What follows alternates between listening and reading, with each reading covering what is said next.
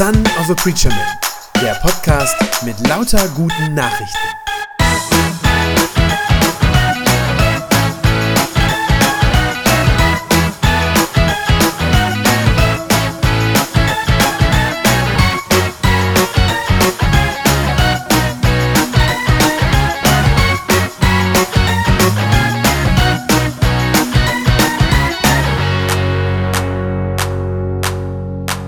Ich habe schon gesagt, wir sind bei der vierten und der letzten Predigt in unserer Kurzthemenreihe über den Heiligen Geist heute angekommen und heute will ich versuchen, dass es nochmal möglichst konkret und möglichst praktisch wird. So ist jedenfalls mein Plan für heute Morgen. Äh, wir haben bisher gesehen, der Heilige Geist ist Gott, den man erleben kann. Das war in der ersten Predigt. Wir haben gelernt, dass es die Aufgabe des Geistes ist, in uns den Glauben an Jesus Christus zu wecken und diesen Glauben auch zu stärken. Wir haben gehört, dass der Geist Veränderung an unserem Wesen bewirkt, dass er Gaben und Fähigkeiten als Geschenke mitbringt. Das war letzte Woche bei Böttchers auf dem Hof. Und heute stellen wir jetzt nochmal ganz konkret, ganz praktisch die Frage, wie geht das jetzt alles? Ja, die Predigt heißt die Führung des Heiligen Geistes und genau darum soll es heute Morgen gehen. Wie führt mich der Geist denn jetzt eigentlich Tag für Tag? Ja, wie kann ich ihn konkret hören sozusagen? Und wie redet er denn eigentlich überhaupt? Und wie kann ich das unterscheiden? Ja, wie weiß ich, was vom Geist kommt und was vielleicht nicht, was vielleicht nur meine eigenen Gedanken sind? Dazu drei Punkte heute Morgen. Ich sage gleich dazu, diese drei Punkte, die ich jetzt nennen werde, das sind nicht die einzigen Möglichkeiten, wie der Heilige Geist reden kann. Aber es sind vermutlich so die häufigsten. Und es sind auch die, die in der Bibel immer wieder erwähnt werden. Und deshalb habe ich die drei heute Morgen mal rausgegriffen. Man könnte sagen, das ist vielleicht so ein bisschen so wie, sowas wie der Normalfall, der Normalmodus des Heiligen Geistes, wenn es sowas gibt. Also, der erste Punkt. Der Geist redet durch das Wort. Äh, bevor du jetzt sagst, äh, ja klar, mache ich auch immer so. Ja, ich rede auch durch Worte. Mit Wort meine ich natürlich das Wort Gottes in der Bibel. Ja, ich könnte auch sagen, der Geist redet durch die Bibel. Und das setze ich ganz bewusst an den Anfang als ersten Punkt, denn das ist wahrscheinlich wirklich die wichtigste Art, wie man den Geist Gottes reden hören kann, indem man nämlich die Bibel liest. Das ist vielleicht jetzt als erste Antwort nicht so spektakulär und vielleicht ist jetzt der eine oder andere enttäuscht und denkt so, oh, schon, schon wieder Bibel lesen. Aber es ist wirklich wichtig. Ich glaube, es ist wirklich das, was Gott uns gegeben hat. Sein Wort in der Heiligen Schrift, in der Bibel, damit wir ihn dadurch hören, damit wir seine Stimme darin kennenlernen und ihn dadurch finden. Manchmal gibt es Leute, die sagen, oh, ich würde so gern die Stimme Gottes hören. Und wenn man sie dann fragt, ja, wie regelmäßig liest du in der Bibel? Und sagen sie, ach so, ja, weiß ich nicht, wann das das letzte Mal war. Das geht nicht. Das funktioniert nicht. Die Bibel ist wirklich der erste und der wichtigste Ort, an dem wir Gottes Stimme hören, wo der Geist zu uns redet. Das war schon immer so. Ja, das ist jetzt nichts Neues oder nichts, weil wir irgendwie sozusagen historisch, zeitlich so weit weg von Jesus wären oder so, sondern das war schon bei den allerersten Christen so, schon bei den Aposteln. Äh, in der Apostelgeschichte, da sind ja die Geschichten aufgeschrieben von den allerersten Christen. Ja, also nachdem Jesus auf der Erde war, gestorben, auferstanden ist, in den Himmel gegangen und dann geht sozusagen los mit der ersten Gemeinde, den ersten Christen. Und wenn man da reinguckt, äh, das ist ganz faszinierend, ja, dann erlebt, äh, sieht man da ständig Geschichten, wo Wunder passieren. Ganz am Anfang, in der jungen Christenheit. Ja, wo Menschen im Namen von Jesus geheilt wurden, wo aber tausende Leute durch eine Predigt zum Glauben kamen, wo Geistesgaben ausgegossen wurden. Manches davon haben wir auch in dieser äh, Predigtreihe jetzt auch schon gehört. Aber man könnte, wenn man das so liest, auf die Idee kommen und sagen, dass diese Wunder und diese Heilungen, die da passieren, dass das die wichtigste Art war, wie Gott damals gewirkt hat. Ja, weil das da so überall präsent ist, permanent. Aber ich glaube, das stimmt nicht. Diese Wunder waren wichtig, ja, und die waren auch in dieser Missions, in diesem Missionskontext wichtig, damit Leute die Macht Gottes erfahren. Aber insgesamt war das nicht das erste und wichtigste. Insgesamt kamen viel mehr Leute einfach dadurch zum Glauben, dass sie die Bibel gelesen haben. Oder beziehungsweise, dass ihnen aus der Bibel vorgetragen wurde und dass sie äh, eine biblische Predigt gehört haben, dass ihnen die Bibel ausgelegt wurde. Wie gesagt, das ist weniger auffällig, weniger spektakulär, also manche von den Wundergeschichten, aber wir sehen das wirklich durch die ganze Apostelgeschichte praktisch immer und überall. Vor allem auf den Missionsreisen von Paulus. Deswegen haben wir da gerade so ein, ähm, sagen wir so ein bisschen lustig abgeschnittenen Abschnitt von gehört. Der letzte Vers war ja, Paulus begann, denn dann kommt eine lange Predigt von ihm. Ähm, wir sehen, dass Paulus genau das immer macht, ja, dass er mit den Leuten die Bibel liest, dass er die Bibel für die Menschen auslegt, das ist seine wichtigste Missionsmethode, wenn er an einen neuen Ort kommt. Immer wenn er auf Reisen geht in eine neue Stadt, dann hat er folgende Methode, folgende Technik sozusagen. Er geht als allererstes in die jüdische Synagoge dort vor Ort. Ja, das kam eben in der Lesung auch vor. Er geht zuallererst in die jüdische Synagoge, die es da schon gibt. Die gab es praktisch überall damals im Mittelmeerraum. Also er geht bewusst dahin, wo sich Menschen treffen, die das Wort Gottes schon mal gehört haben, die das schon kennen, die das schon lesen. Apostelgeschichte 13, ja, haben wir eben schon einen Ausschnitt von gehört, da wird über die erste Missionsreise berichtet und da steht das gleich von Anfang an so. Ich lese nochmal drei, vier Verse davor. Paulus und Barnabas zogen von Perge aus, landeinwärts, bis sie in das an der Grenze zu Pisidien gelegene Antiochia kamen. Am Sabbat gingen sie in die dortige Synagoge, setzten sich zu den Gottesdienstbesuchern. Nach der Lesung aus dem Gesetz des Mose und aus den Schriften der Propheten schickten die Synagogenvorsteher den Synagogendiener zu Paulus und Barnabas und ließen ihnen mitteilen, liebe Brüder, wenn ihr ein Wort der Ermutigung mitgebracht habt, das ihr an die Gemeinde weitergeben wollt, dann ist jetzt Gelegenheit dazu. Da stand Paulus auf, also die Gelegenheit lässt er sich nicht entgehen, bat mit einer Handbewegung um Aufmerksamkeit und begann. Also er wartet die Schriftlesung ab, ja, das Wort Gottes, bis das gelesen wird. Das kam in jedem Synagogengottesdienst vor, das war total wichtig. Und damals war das durchaus üblich, äh, dass man danach, wenn das vorgelesen war im Gottesdienst, dass nach der Lesung einfach so in die Runde gefragt wird, wer hat denn da heute ein Wort für uns dazu? Ja, also das wurde nicht vorher groß festgelegt, äh, wer da predigte, sondern will da jemand was zu sagen, hat jemand heute eine Auslegung für uns. Und besonders wenn einer zu Gast war, wie der Paulus da, dann wurde der natürlich gebeten, nach vorne zu kommen. Und das, wie gesagt, das nutzt der Paulus. Da stand er auf und legt Gottes Wort aus. Und das ist eine ganz lange Predigt, Apostelgeschichte 13, könnt ihr heute Nachmittag euch mal noch ähm, angucken. Das wollte ich jetzt nicht alles vorlesen. Aber er macht einen richtigen, wenn man das liest, der Paulus macht einen richtigen Durchgang fast durch das ganze Alte Testament thematisch. Ja, ähm, er fängt nicht ganz vorne an, aber er beginnt bei Mose, bei der Gefangenschaft in Ägypten. Dann geht er über die Richterzeit, äh, über den Propheten Samuel, die Könige Saul und David und geht da so durch.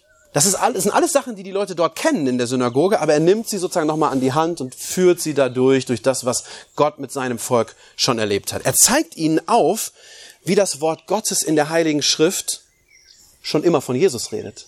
Das ist der Punkt. Das ist das, was er macht. Er nimmt es, was sie schon kennen und zeigt ihnen, da drin steckt schon Jesus Christus. Warum macht er das? Weil er damit rechnet, dass das Wort Gottes in der Schrift, dass das Macht hat, dass das kräftig ist und dass das aus sich selber heraus redet und überzeugend ist. Beziehungsweise, man könnte eben auch sagen, dass der Geist dadurch wirkt. Ja, durch dieses Wort. Das erste Mal macht er das, wie gesagt, in Antiochia. Und dann sehen wir das immer wieder. Wenn ihr von Apostelgeschichte 13 weiterblättert, er, äh, blättert, er macht es genauso, als er nach Ikonien kommt, er macht es in Thessalonich, er macht es in Beröa so, in Korinth, in Ephesus, überall. Steht immer, er machte das wieder genauso. Geht in die Synagoge, fängt mit der Bibel an und dann geht es sozusagen weiter. Das ist seine Methode, von der Bibel ausgehend. Und immer wieder darf er das erleben, dass daraufhin Leute zum Glauben kommen, wenn sie das hören. Das heißt, ganz offensichtlich nutzt der Heilige Geist dieses Vorlesen und das Auslegen von Bibeltexten, das nutzt der Geist dazu, um Menschen anzusprechen, ihnen ins Herz hineinzusprechen. Und das ist bis heute so. Ich glaube, das ist bis heute so. Wie oft erleben Menschen das, dass sie eine Bibelstelle lesen, die sie in dem Moment total trifft. Und sie auf einmal sagen, boah, das war jetzt genau das, was ich gebraucht habe. Das war genau für mich. Ich weiß nicht, ob ihr das, ob ihr das kennt. Also wenn du regelmäßig die Bibel liest, dann hast du das bestimmt schon mal erlebt, ja, dass dich der Geist durch das Wort Gottes entweder ermutigt in einem Moment, wo du vielleicht am Boden liegst, dass er dich überführt, vielleicht auch von Dingen, wo du schuldig geworden bist und wo du merkst, da muss ich umkehren, Buße tun, oder dass der Geist dich vergewissert, wenn du im Zweifel bist, oder, oder, oder. Ja, einfach durch, durch die Bibel. Das Allerwichtigste was der Heilige Geist mir beim Bibellesen klar macht. Der erste und wichtigste Punkt ist, durch Jesus ist mir meine Sünde vergeben und ich bin Gottes geliebtes Kind. Das ist das allererste und das Wichtigste und wahrscheinlich auch das, was wir am häufigsten immer wieder hören müssen. Aber der Geist geht da, glaube ich, auch noch drüber hinaus. Ja, manchmal spricht der Geist auch durch die Bibel in ganz konkrete Situationen hinein, ganz konkrete Anweisungen. Ich kann mich selber an eine Begebenheit erinnern, da war ich, glaube gerade 18 geworden und war äh, mit der Schule auf Klassenfahrt. Und da war klar, bei dieser Klassenfahrt heute Abend, da wird hier richtig gesoffen. Ja, wie das halt manchmal so ist. Ne? Und ich war gerade sehr frisch erst Christ geworden Und ich habe mich, so ein paar Monate erst, und ich habe mich gefragt, was mache ich jetzt heute Abend? Ich weiß schon, worauf das hinausläuft hier. Ähm, mache ich da jetzt mit oder nicht? Und ich habe mich nachmittags war das so auf mein Zimmer zurückgezogen, habe einfach zur Bibel gegriffen, habe mich einfach aufs Bett gesetzt da und so ein bisschen geblättert, wirklich total zufällig. Und ich bin gelandet bei Jesaja 5. In Vers 11 steht da, wehe denen, die des Morgens schon früh auf sind, dem Saufen nachzugehen und sitzen bis in die Nacht, sodass der Wein sie erhitzt. Ein paar Verse weiter unten geht's noch weiter. Wehe denen, die Helden sind, Wein zu saufen und wackere Männer starkes Getränk zu mischen. Ich habe das gelesen auf diesem Bett und da wusste ich, Gott redet zu mir und sagt, mach heute Abend nicht mit. Sei da kein Teil von. Und das war an diesem Tag für mich echte, konkrete Führung des Heiligen Geistes durch das Wort Gottes in der Bibel in dem Moment. Dass ich wusste, das ist jetzt das Richtige zu tun, heute Abend da nicht mitzumachen. Also, die Bibel ist der erste und der wichtigste Ort, an dem wir das Reden des Geistes hören, wo wir seine Führung erleben. Und ihr Lieben, ganz wichtig, alles andere, was jetzt noch kommt, muss sich auch daran messen lassen. Ja, an Gottes Wort in der Bibel. Wenn ich unsicher bin, ob etwas vom Geist Gottes kommt, dann sollte ich versuchen, es zuerst an der Bibel zu prüfen. Ja, das gilt auch für diese beiden Punkte, die ich jetzt noch nennen will. Das zweite, eine weitere Art, wie der Geist spricht, ist das Gebet. Das ist mein zweiter Punkt. Der Geist redet durch das Gebet. Das heißt, dass mir, während ich im Gebet Zeit mit Gott verbringe, dass mir da auf einmal Sachen klar werden. Dass ich das Gefühl habe, Dinge, Dinge werden mir klar, wo ich bis jetzt vielleicht unsicher war. Bevor sich der Paulus zu dieser allerersten Missionsreise aufgemacht hat, da ist ihm genau das passiert. Ja, das war am Anfang von der Lesung. Also jetzt mal sozusagen ein kleines Stück zurück. Äh, das sind die ersten vier Verse von Apostelgeschichte 13. Da steht, in der Gemeinde von Antiochia gab es eine ganze Reihe von Propheten und Lehrern. Barnabas, Simeon genannt der Schwarze, Lucius aus Cyrene, Manaen, der zusammen mit dem Fürsten Herodes aufgewachsen war und Saulus. So, und dann steht da, eines Tages, während die Gemeinde des Herrn, äh, dem Herrn mit Gebet und Fasten diente, sagte der Heilige Geist, Stellt mir Barnabas und Saulus für die Aufgabe frei, zu der ich sie berufen habe. Da legte man den beiden nach weiterem Fasten und Beten die Hände auf und ließ sie ziehen. Auf diese Weise, vom Heiligen Geist ausgesandt, gingen Barnabas und Saulus nach Seleucia hinunter und nahmen dort ein Schiff, das nach Zypern fuhr. Und dann geht das Ganze los. Paulus ist also hier am Anfang noch in seiner Heimatgemeinde Antiochia. Äh, übrigens ein bisschen verwirrend. Das ist ein anderes Antiochia als das in der anderen Stelle eben. Ähm, Paulus war zu Hause beheimatet in einer Gemeinde Antiochia in Syrien und von dort reist er nach Antiochia in Pisidien. Nur, dass ihr das mal gehört habt. Das sind zwei verschiedene Orte. Ja. Ähm, also er ist da mit etlichen anderen Christen zusammen, von denen da ein paar Namen auch genannt werden. Zu diesem Zeitpunkt ist er noch kein besonders berühmter Apostel oder Missionar oder irgendwie sowas, ja, sondern da ist er einfach Gemeindemitglied. Er ist dafür bekannt, dass er eine Gabe für Lehre hat, ja. Das ist, das weiß man, aber er ist noch nicht groß rumgekommen. Äh, und dann eines Tages steht da, redete der Geist zu ihnen und erteilt Barnabas und Saulus einen besonderen Auftrag. Ist erstmal interessant zu gucken, wann redet der Geist? Als, so steht das da, als sie dem Herrn mit Gebet und Fasten dienten. Also ich weiß nicht ganz genau, wie die Veranstaltung ausgesehen hat, in der sie da waren, aber irgendeine Form von gemeinsamem geistlichen Leben. Ein Gottesdienst, vielleicht ein Gebetsabend, der speziell dafür da war, vielleicht war es ein Hauskreistreffen in einer kleinen Runde. Kann auch sein. Aber jedenfalls in irgendeiner Art haben sich die Christen in der Gemeinde dort gemeinsam, haben sich getroffen, haben sich zusammen auf Gott ausgerichtet. Ja, haben gefastet, steht da, haben gebetet, haben also Gott bewusst gesucht. Und er hat sich offensichtlich finden lassen von ihnen. Das Ergebnis dieser geistlichen Übung oder dieser Gebetszeit, die sie da gemacht haben, war, dass die Leute den Eindruck hatten, dass Paulus und äh, Barnabas losziehen sollen und das Evangelium verkünden sollen. Ist interessant, wörtlich, ich weiß nicht, ob euch das aufgefallen ist, wörtlich sagt der Geist Gottes, stellt mir Barnabas und Saulus für die Aufgabe frei, zu der ich sie berufen habe. Für mich klingt das so, als ob sie diesen Gedanken, eine Missionsreise zu machen, als ob sie den nicht zum ersten Mal hören. Ja, das ist nicht, mir scheint, dass die sind nicht völlig überrascht und sagen, ach so, ach, wir sollten los und Anna von Jesus erzählen. Ach, huch, da haben wir noch nie drüber nachgedacht. So klingt das nicht, sondern vermutlich haben sie schon öfter davon gesprochen und haben das überlegt, haben gesagt, Mensch, eigentlich müssten wir doch den Menschen erzählen, was wir mit Jesus erlebt haben. Vielleicht sollten wir mal eine Reise machen und schauen, wo die gute Nachricht von Jesus überall angenommen wird, wo sie auf fruchtbaren Boden fällt. Ich nehme an, dass diese Idee schon im Raum stand. Und der Geist gibt jetzt sozusagen ein Go und sagt, ja, stellt die beiden frei, damit sie das tun können, was sie eigentlich auch schon als ihre Berufung erkannt haben. Ja, wozu ich sie schon berufen habe. Ich glaube, das ist oft so. Wir sollten nicht denken, wenn da steht, der Heilige Geist sagte, Doppelpunkt, dass damit so ein völlig neuer Gedanke unbedingt gemeint sein muss, so aus heiterem Himmel wie ein Blitzschlag. Sondern ich glaube, das ist häufig, ja, dass der Geist redet so mit, ja, mit beharrlicher Wiederholung. Immer wieder einen Gedanken wachsen lässt, eine Idee reifen lässt. So bis irgendwann klar ist, das ist jetzt wirklich von Gott und das ist das Richtige zu tun in diesem Moment. Dazu passt noch ein, ein winzig kleiner Zusatz in diesem Text, der wahrscheinlich sehr oft überlesen wird, nehme ich an. Äh, nämlich in dem Vers 3, da steht, da legte man den beiden nach weiterem Fasten und Beten die Hände auf und ließ sie ziehen. Für mich klingt das so, die haben das Reden des Geistes zwar vernommen, aber zur Sicherheit, um wirklich sicher zu gehen, dass das auch stimmt, prüfen sie ihre Gedanken, die sie da haben, noch mal eine Weile lang. Ja, die schicken die nicht sofort los, sondern nach weiterem Fasten und Beten, also noch mehrfach. Sie bitten Gott nochmal darum, diesen Eindruck ihnen nochmal zu bestätigen. Oder eben vielleicht auch nicht, vielleicht auch zu widerlegen. Das könnte ja auch sein, wenn man falsch gelegen hat.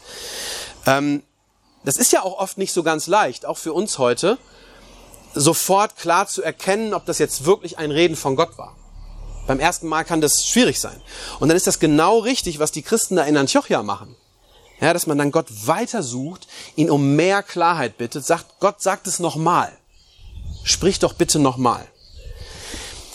Auf den Heiligen Geist hören und seine Stimme zu erkennen, ist etwas, was man über die Zeit einüben muss. Und wo man dann, glaube ich, auch besser drin wird. Ich glaube, ja, man, irgendwann kennt man die Stimme des Geistes besser. Aber das, das darf ruhig mit Wiederholung sein. Das ist nicht blöd oder peinlich oder so, wenn man sich nicht gleich ganz sicher ist beim ersten Mal. Das ging eben sogar den Aposteln so. Und dann ist es gut, Gott um Klarheit zu bitten, wie sie das machen. Manchmal gibt Gott die Klarheit auch noch auf eine andere Weise. Und das ist mein dritter und letzter Punkt. Der Heilige Geist redet durch praktische Ereignisse. Durch praktische Ereignisse, also durch Dinge, die sich einfach entwickeln, die sich einfach ergeben, durch Umstände, die ich selbst vielleicht erst gar nicht im Blick hatte und schon gar nicht selber unter meiner Kontrolle hatte. Auch das kann eine Führung des Geistes sein. Auch das hat der Paulus erlebt. Letzter kurzer Abschnitt für heute Apostelgeschichte 16, also drei Kapitel weiter hinten. Da steht dann, Paulus und seine Begleiter zogen von nun an durch den Teil Phrygiens, der zur Provinz Galatien gehört. Jetzt steht da, eigentlich hatten sie vorgehabt, die Botschaft Gottes in der Provinz Asien zu verkünden. Aber der Heilige Geist hatte sie daran gehindert. Als sie sich dann Mysien näherten, da versuchten sie nach Bithynien weiterzureisen, aber auch das ließ der Geist Jesu ihnen nicht zu. Dann zogen sie, ohne sich aufzuhalten, durch Mysien, bis sie in die Hafenstadt Troas kamen. Äh, klingt interessant, oder? Ein bisschen mysteriös. Wir kriegen gar nicht so ganz genau erklärt, was da eigentlich passiert ist. Es steht nur, äh, sie wollten eigentlich das und das, wollten da und dahin und der Heilige Geist hat sie daran gehindert. Ja, und dann wollten sie jenes, aber auch das ließ der Heilige Geist nicht zu.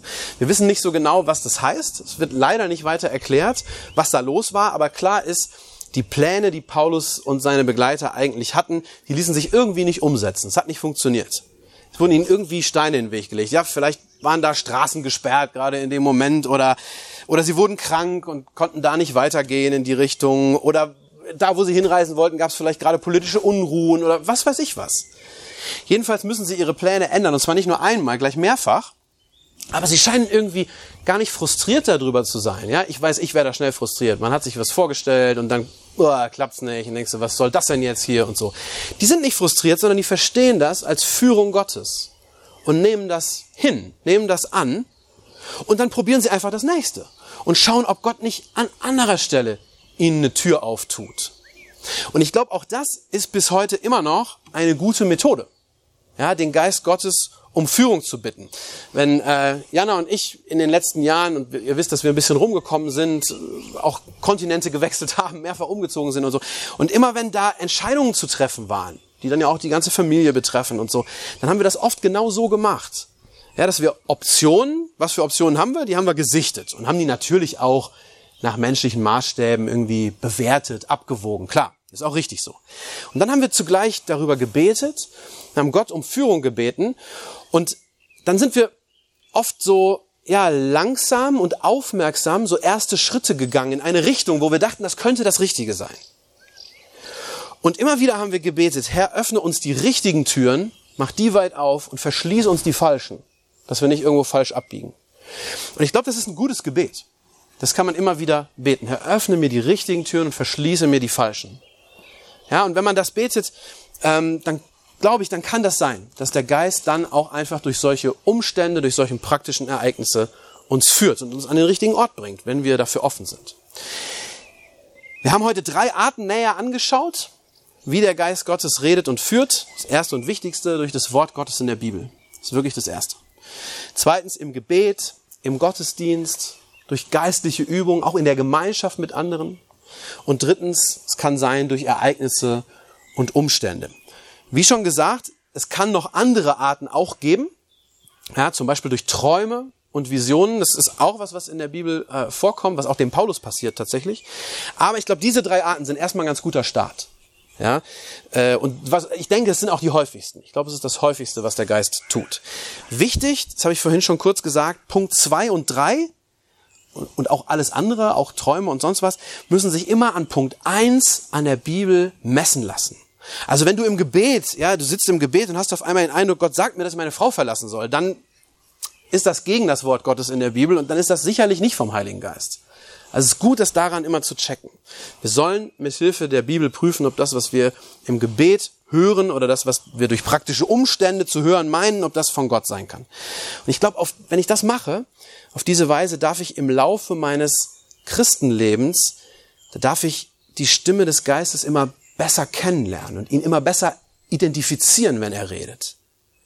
Das ist so ein bisschen wie bei Leuten, die man neu kennenlernt. Ja, manchmal, manchmal ist das ja so, du lernst irgendjemanden ganz neu kennen und du weißt erstmal nicht so richtig, was ist das für ein Typ. Ja, und wie ist der so drauf und wie meint der was? Ja, wenn der was sagt. Äh, macht der jetzt gerade einen Witz oder ist das jetzt nur trockener Humor oder hat der mich gerade angemacht? Meint er das ernst? So ist das ein bisschen vielleicht auch mit dem Heiligen Geist.